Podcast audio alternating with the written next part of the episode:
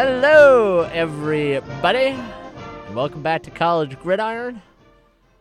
Guess you could call this Heisman Week edition of the pod. We are back from Conference Championship Week. We'll get into more of that later. I got my guys with me. I did a real bang-up job on the predictions, and we'll talk a little bit more about that later. But first, alongside Nick DeLuca, Alex Wolves, I'm Jimmy Sullivan, and guys, I think we need some Ed Orgeron time. We always need some Ed Orgeron time, right? Yeah. So why don't we get some Ed Orgeron time? I'll give you an example.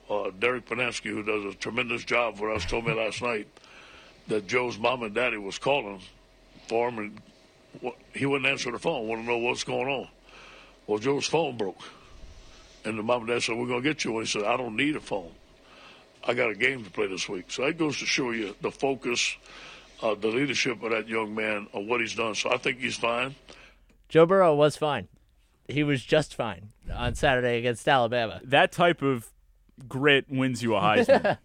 He is a 10 out of 10 football guy. That is, he 11 out of 10 football guy. That's a honestly, that's a match made in heaven. And then you hear about the crawfish and everything else with the recruiting trip. And that if there was ever a coaching, I mean, talk about Belichick and Brady. How about Burrow and Orgeron? Yeah, because that is the two guys who hit it off, and in all seriousness, it kind of shows you why they're so good right now and why it's worked so well, because these are our two guys. This is the exact quarterback that Ed Orgeron wants and wants to win with, because he's a gamer. He's a dude who's, no nonsense and all about football in every single way, and that's the same way that Ed Orgeron rolls, the perfect match, and that's why they're playing so well right now.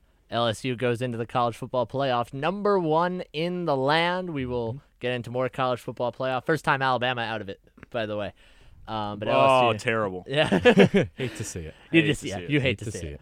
LSU goes in as the one. They will play Oklahoma as the 4. The 2 and the 3 are Ohio State and Clemson. More on that later. Let's start kind of from the back and go to the front with last week. Utah had a chance to go to the playoff. And they, in typical Pac-12 fashion, did not do so.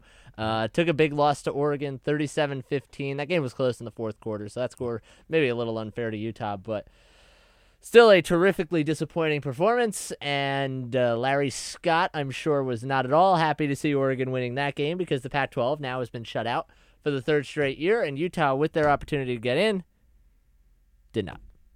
Yeah. Well, I don't want to say that I called it, but I called it. There we go. Sorry, Jimmy.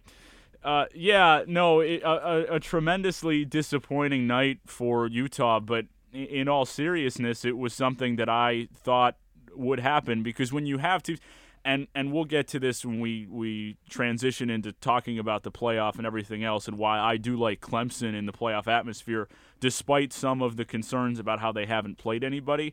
I think it's really difficult when you're there for the first time.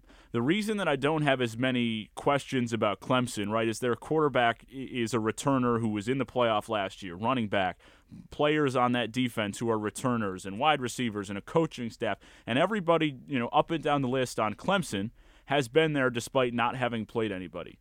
That's not the same for Utah, right? Utah's best win was against Arizona State this year. They really hadn't played anybody, and this is not a program that's accustomed to being number 5 in the country and being a win away from being in the college football playoff. That's not what Utah has been historically. Not to say they're a bad program, but they're not a team that is routinely in the national championship conversation. So when that happens, and when you're playing a team for the first time that really is pretty good, Oregon, again, one bad night against Arizona State, but we might have been talking about them going to the playoff had it not been for that, because they played Auburn really tough, had a big lead on them to open the season, and sometimes those games can get out of hand when it's your first week. There's no preseason in college football.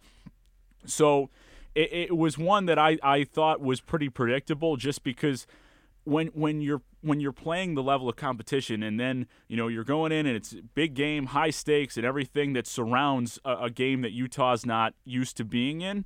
When you're playing a team that a team of a caliber that you haven't seen before, it usually doesn't go well. So I wasn't necessarily surprised. Maybe the defense was the most surprising thing, that they weren't able to slow down Oregon, and as you said, 37-15 is a little bit misleading with the score there, but we knew that 15 points. What, you know, you wouldn't have shocked me if with 15. I mean, that Utah is not offensively; they're offensively challenged, but to see them give up 37 in the way that they did, and really have little answer for Justin Herbert and that Oregon offense, that was the most surprising thing. But it's difficult to swallow if you're Utah because you were so close. But you know, another year and another shutout for the Pac-12. Yeah, and I think the interesting thing for Oregon is they've kind of been this up-and-down team all year where you never really know what you're going to get. Certain times we'll see Oregon play at their best like you see against Utah, and certain times they'll play at their worst like you get in the first three quarters against Arizona State. So I think, and then you look at Utah, they've been so consistent start to finish all year. And they had this one game, like you said, they've never been here before, haven't been to the championship game in a while, and Oregon played their best football in the game that they needed to, and unfortunately, like you said, that one bad night in Tempe keeps them out of the playoff. But I think certainly a good year for Cristobal, a good year for the Ducks. I think they showed that they kind of, from what they were last year to now getting a spot in the Rose Bowl, I think you couldn't ask really for much more in his second season. And Utah, definitely some improvements. So I think it's going to be interesting to see where the Pac-12 goes next season. So, by the way, Alex, you are an Oregon fan, so I do have to clarify that. And this, to me, is... Congratulations. It's incredibly bittersweet, I think, because for some reasons you look at the way Oregon played and you say that could be a playoff team and that would be fun to watch against the bigger teams in the country. But then on the other end, you're saying you get to go to the Rose Bowl, and there's not much better than that, and play a caliber team like Wisconsin that, you know... And I think it should be a fun matchup. And for Oregon, if they can win that, it's certainly going to give them a lot of confidence in the Pac-12. We will see you New Year's Day. We will see. New Year's Day should be a fun game. So. I am looking forward to it. I think it's going to be great. It will be great, yes, absolutely. It'll be good. Yeah, we got to hold you under like 14 to win, but you know, that's another story. Yeah. Hey, what can you do? So that was what happened in the Pac-12. And now we'll transition more over to the playoff. We said it. Number one seed, LSU. They took care of business. By the way, absolutely hammered Georgia. I was stunned by that. I thought that would be a more competitive game. I thought they were going to take care of business, but Georgia let that one get away from them in a way that I was not expecting that to happen. And there is a real talent gap between Georgia and the LSUs, and I would even say to an extent Alabama, although they were down this year. There is a gap there, and I didn't think it was that much until I saw that game, because that was a stunningly disappointing performance from Georgia. Granted, very impressive from LSU, and don't get me wrong on that. But, man, I expected a lot more from Georgia, but they lose by basically 4 touchdowns in a game that, I mean, honestly, I feel like LSU could have almost won by more.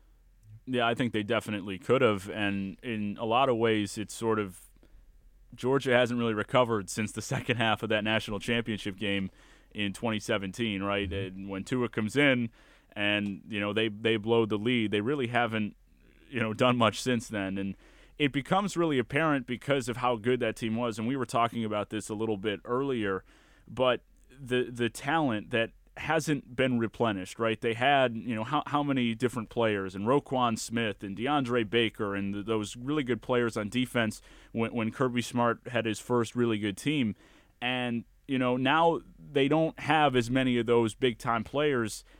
And you're looking at Jake Fromm, and you're saying a guy who was a freshman who wasn't asked to do a lot has now been asked to do a lot more and trying to be the catalyst and lead that offense. And really, there's just nothing there. Their offense this year just wasn't good. I mean, they lose to South Carolina, and it's just there are some outings and some losses in that case, but just some outings where their offense just looks non-existent, and it's their defense is carrying them, whatever, and you just need better out of Jake Fromm. And I agree with you. I was surprised. I thought that, look, LSU is a really good team, but I thought there was more to be had with an LSU defense that was struggling a little bit, but they were really impressive. But at the end of the day, it's hard to sort of discern which one's which, right? Was it Georgia's offense that just hasn't been effective throughout the entire year, or is it, you know, credit to LSU's defense? I think, you know, the fault lies in both ways, on both sides. So good job by LSU to hold down an offense that hasn't been very good, but it was really impressive. Again, a defense, Georgia's, which had been good this year, LSU just ripped through, and they haven't found their match yet. Maybe that'll be Ohio State at some point. I certainly don't think it'll be Oklahoma as we head towards the playoff, but LSU has just run through every defense and everything a defense has thrown at them so far this year. Joe Burrow has been excellent. And let's look at the numbers for Georgia since that South Carolina game. This is after they lost offensively for them. Scoring for the rest of the season. 21, 24, 27, 21, 19, 52 against Georgia Tech. Don't know how much that counts. And then 10 against LSU. That's not good enough in today's college football. You're not going to do that. Not in 2019. And we were talking about them beating LSU. A lot of people thought they win that game. They're in the playoff. And then you see this now. Like you said with that scoring output, I don't know how surprising this really is necessarily that they do get blown out by LSU, especially 10 points is not going to be enough to beat LSU on a good day or a bad day.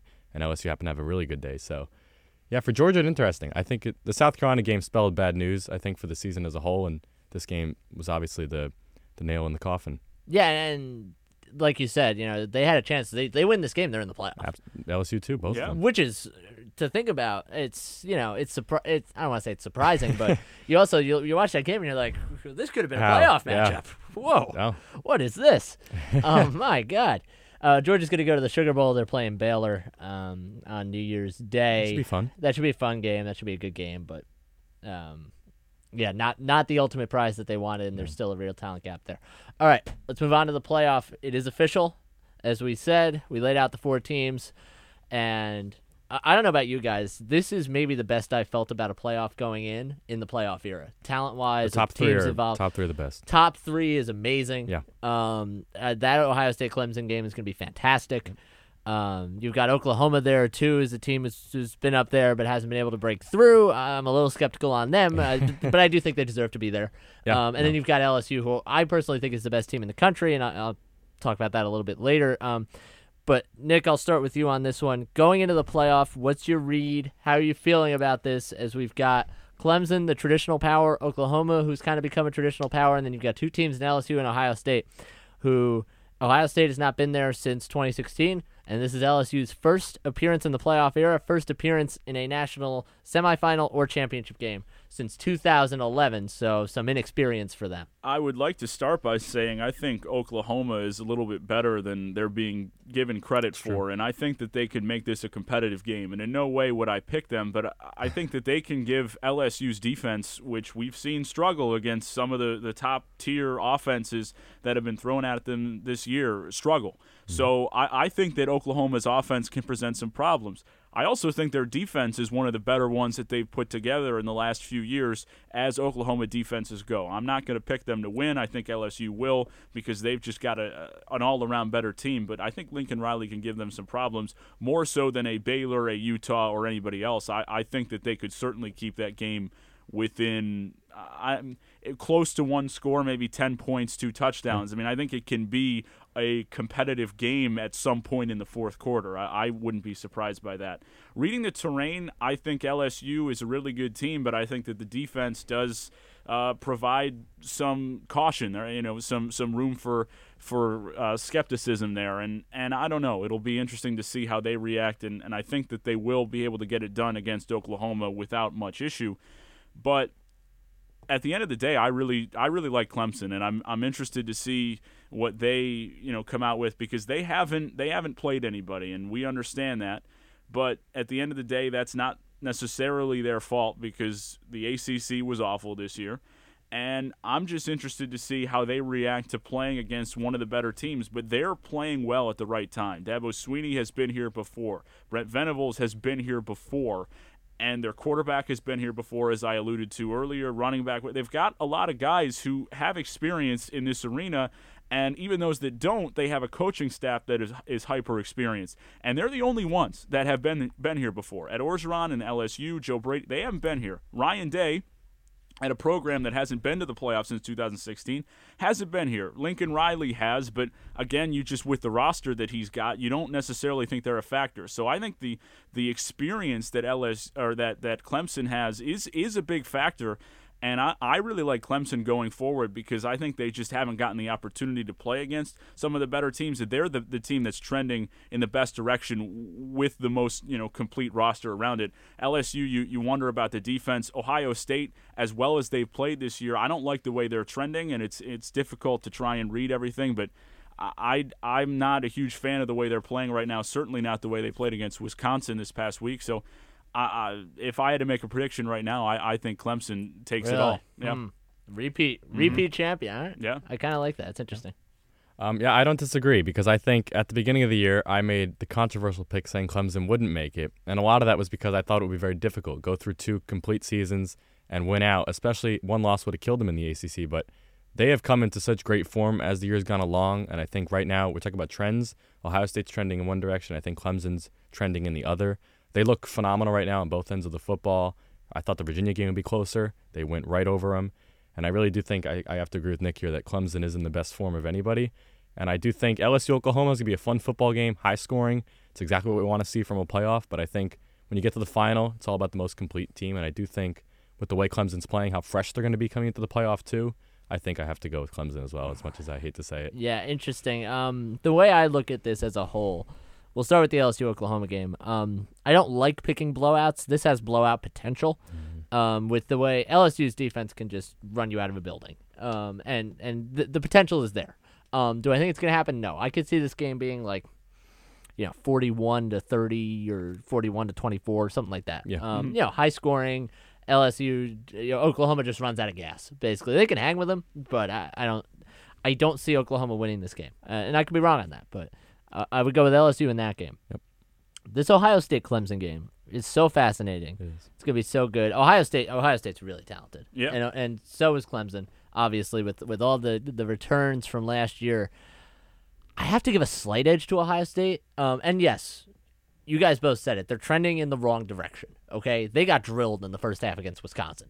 And Wisconsin had not been doing that to anyone in the last 4 or 5 games of the season until they played Ohio State. So is that concerning? Yeah, it's concerning.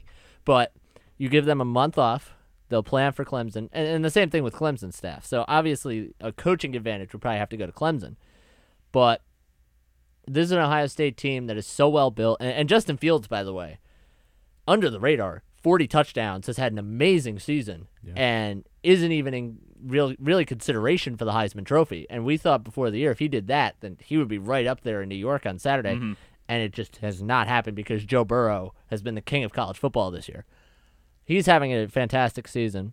And I don't think they're going to carve up Clemson's defense, but I think they can move the ball. I don't see that as being an issue. I think Ohio State has enough talent defensively.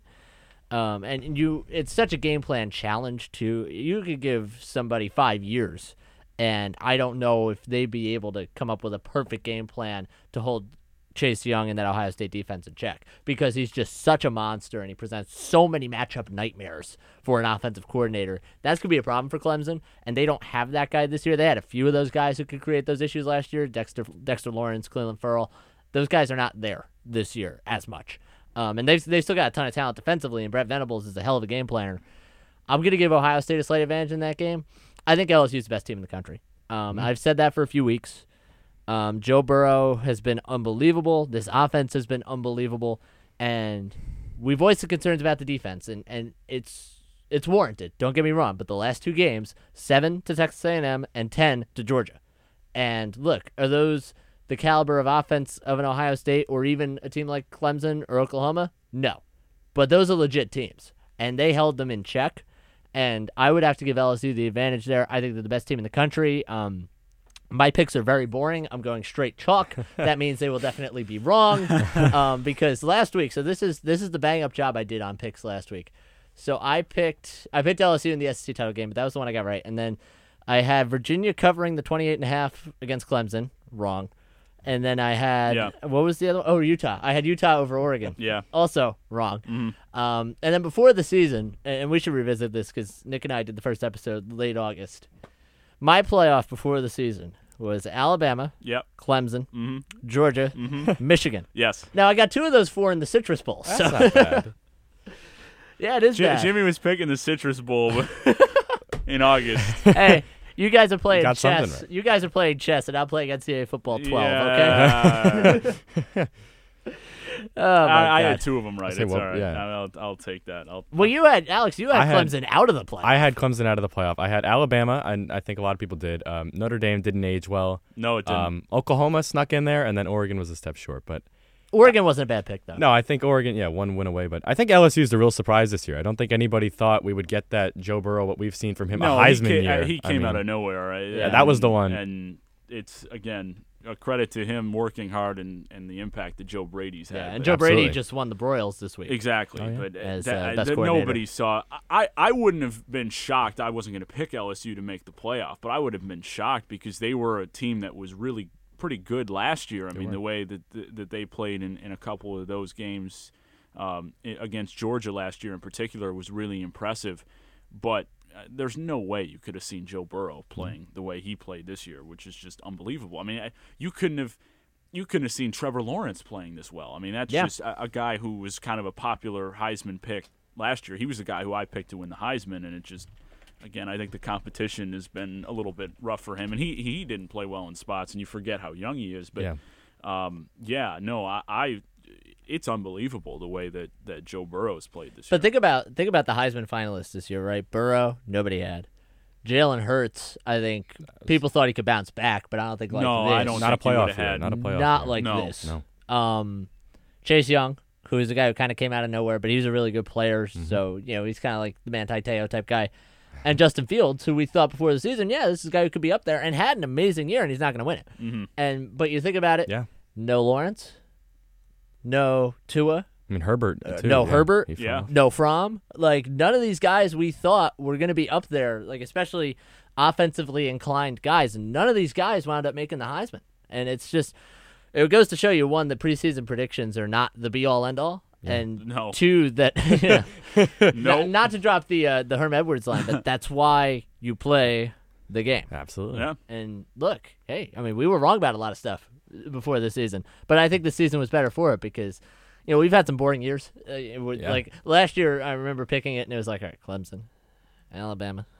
Clemson. I mean, Alabama. This year too, everybody's seen Clemson, Alabama. And for sure. That's Alabama didn't even make it there, and I don't think Clemson. A lot of people don't think they're the favorite, so I do think it's been a really exciting. No, year. I don't think they're the favorite. No, I don't think so either. I think I'm going out on a limb a little bit by sticking with them. I did have them in the preseason to win the national championship, but as we just heard, preseason predictions are not the be all end all. So we'll see. Who do we think finishes second in the Heisman? That is an excellent question. I would vote for Chase Young to finish second. Chase Young? I had Chase Young at the end of October, and then Burrow just got on that heater starting like right before the Alabama game, and I was like, you can't not vote for Burrow. I mean, not that this matters. And Chase Young got suspended too. The only thing is, look, not to take anything away from Chase Young because he is excellent. He has 16.5 sacks this year, and is going to be the number one position player taking the draft. I think Burrow goes one. If you want to win as a defensive player, which is an astronomically high bar to clear because it's only happened once. You can't have no sacks against Michigan though.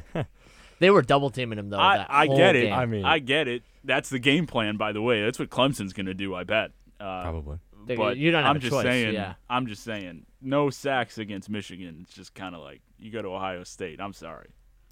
I mean, I don't know how much this matters, but earlier I did see that the AP Player of the Year was Joe Burrow, no question, and Chase Young came in second. So if that puts things in perspective. Yeah.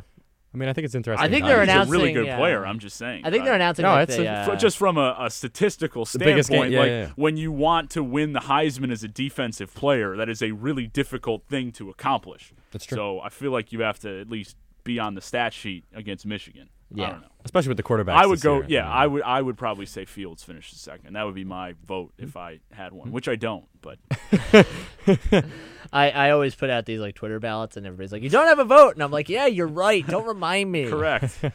No, they kidding. left me off the list this year. Incredible. Next year.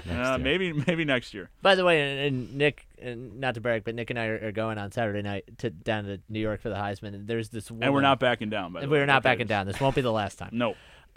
There is a woman about 10 minutes before she appears in the room, and she has like the final vote in her hand. She is the most powerful lady in college football for those 10 minutes. And then now it's less so this year because I mean everybody knows who's going to win. But last year when it was between Kyler and Tua, we were all trying to figure it out, and it was like, who's it going to be? And then she's got this envelope, and it's like she knows, and we don't know. This is killing me. This is killing me. It's like the guy who sends over. It's either the playoff when it's close or the NCAA tournament. Oh, the guy who makes brackets. The graphic. Yeah, the graphic guy. Like I remember last year. Was it close last year? I forget when it was. It was either last year or 2 years ago.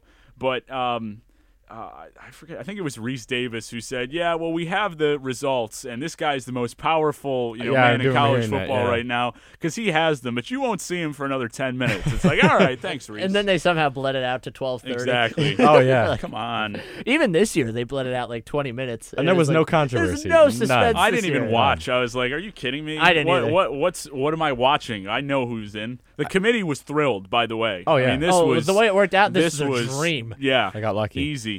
It was easy. A dream. Right. Like, there could have been a lot of controversies if Utah were to win, if Georgia were to win, but this was as easy as it could have been. I mean, no, this for them. I mean, they're sleeping very well right now because there's no controversy. The only controversy is 1 and 2, and I don't even think that counts. No, I don't think so. Yeah. Well, we've got the playoff at 4 right now. They're talking about expanding it to 8, but let's do it. You're down for it? I'm not. I'm down for it. I think 6 is the right number. I don't know if they can manage that or negotiate that, but I think 6 is actually the right number. Well, I think 8's too many. I think the funny thing is you have 5 conferences and 4 spots, so right away there's always going to be controversy no matter what. So it was designed this way right off the bat for that to happen. So I think it's just fun for college football. More revenue. It's a lot more fun for the fans. Yeah. I mean, maybe there's not 8 good teams out there, but I think 6 is more of an ideal number. I'm 5 champions and then 1 wild card if you want to necessarily do it that way. I don't know that. Group of 5 maybe? Because I don't know that you just win your conference and you should necessarily get in. Yeah. Like, not all conferences are equal, but I just think 6 is the number. Well, I mean, I think it was Danny Cannell a couple years ago was arguing for that. He's like, 4-loss USC should make it. Exactly. That's what America wants to see. Yes. Right? Yeah, yeah. I want to see Clay Helton. Clay Helton in a playoff game. Yeah, that'll go well. How the heck did he keep his job? Yeah. Wow. Did you see the AD tweeted out that he was staying and got completely ratioed?